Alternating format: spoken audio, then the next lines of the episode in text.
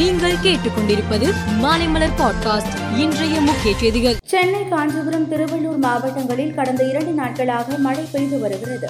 ஒரு சில இடங்களில் இடியுடன் கூடிய கனமழை பெய்து வருகிறது.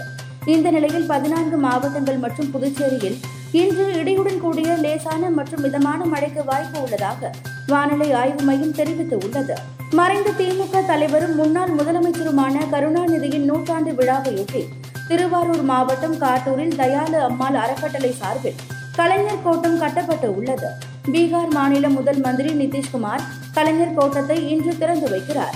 பீகார் மாநில துணை முதல் மந்திரி தேஜஸ்வி யாதவ் முத்துவேலர் நூலகத்தை திறந்து வைக்கிறார். கருணாநிதியின் சிலையை முதலமைச்சர் ஸ்டாலின் திறந்து வைக்கிறார். கலைஞர் கோட்டம் திறப்பு விழாவில் தொண்டர்கள் பெருந்திரளாக பங்கேற்க வேண்டும் என முதலமைச்சர் மு க ஸ்டாலின் அழைப்பு விடுத்துள்ளார்.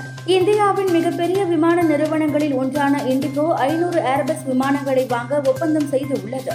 ஒரே தவணையில் ஐநூறு ஏர்பஸ் விமானங்கள் வாங்க ஒப்பந்தம் கையெழுத்தாவது வணிக விமான சேவை வரலாற்றில் இதுவே முதன்முறையாகும்.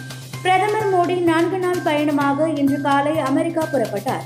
அமெரிக்க அதிபர் ஜோ பைடன் அவருடைய மனைவி ஜில் பைடன் ஆகியோரது அழைப்பின் பேரில் பிரதமர் மோடி செல்கிறார். நாளை சர்வதேச யோகா தினத்தையொட்டி நியூயார்க் நகரில் உள்ள ஐநா தலைமையகத்தில் நடக்கும் யோகா கொண்டாட்டத்திற்கு அவர் தலைமை தாங்குகிறார். பிரபல எழுத்தாளர் சல்மான் ருஷ்டிக்கு ஜெர்மன் நாட்டின் கௌரவம் மிக்க அமைதி பரிசு வழங்கப்படுகிறது. அவரது இலக்கிய பணிக்காகவும் உயிருக்கு ஆபத்தான நிலையிலும் தொடர்ந்து எழுதி வரும் அவரது உறுதிப்பாடு மற்றும் நேர்மறை அணுகுமுறையை பாராட்டியும் இப்பரிசுக்கு அவர் தேர்வு செய்யப்பட்டுள்ளார். பிரதமர் மோடியின் வரலாற்று சிறப்புமிக்க வருகை குறித்து அமெரிக்க வாழ் இந்தியர்களிடையே உற்சாகம் கரைபுரண்டு ஓடுகிறது. எம்பிக்கள் பெரும் தொழில் அதிபர்கள் இந்திய அமைப்புகள் ஆகியோரிடம் இருந்து தினம்தோறும் எங்களுக்கு வாழ்த்து செய்திகள் வந்த வண்ணம் உள்ளன என்று இந்திய துணை தூதர் அசிம் மகாஜன் கூறினார்.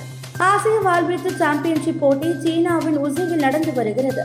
இதில் பெண்களுக்கான சாஃப்ட்வேர் பிரிவின் அரையிறுதியில் இந்திய வீராங்கனை பவானி தேவி கஜகஸ்தானின் ஜாய்னாஃபை சந்தித்தார். த்ரில்லிங்கான இந்த மோதலில் சென்னையை சேர்ந்த பவானி தேவி பதினான்குக்கு பதினைந்து என்ற புள்ளி கணக்கில் ஜாய்னாஃபிடம் போராடி வீழ்ந்தார்.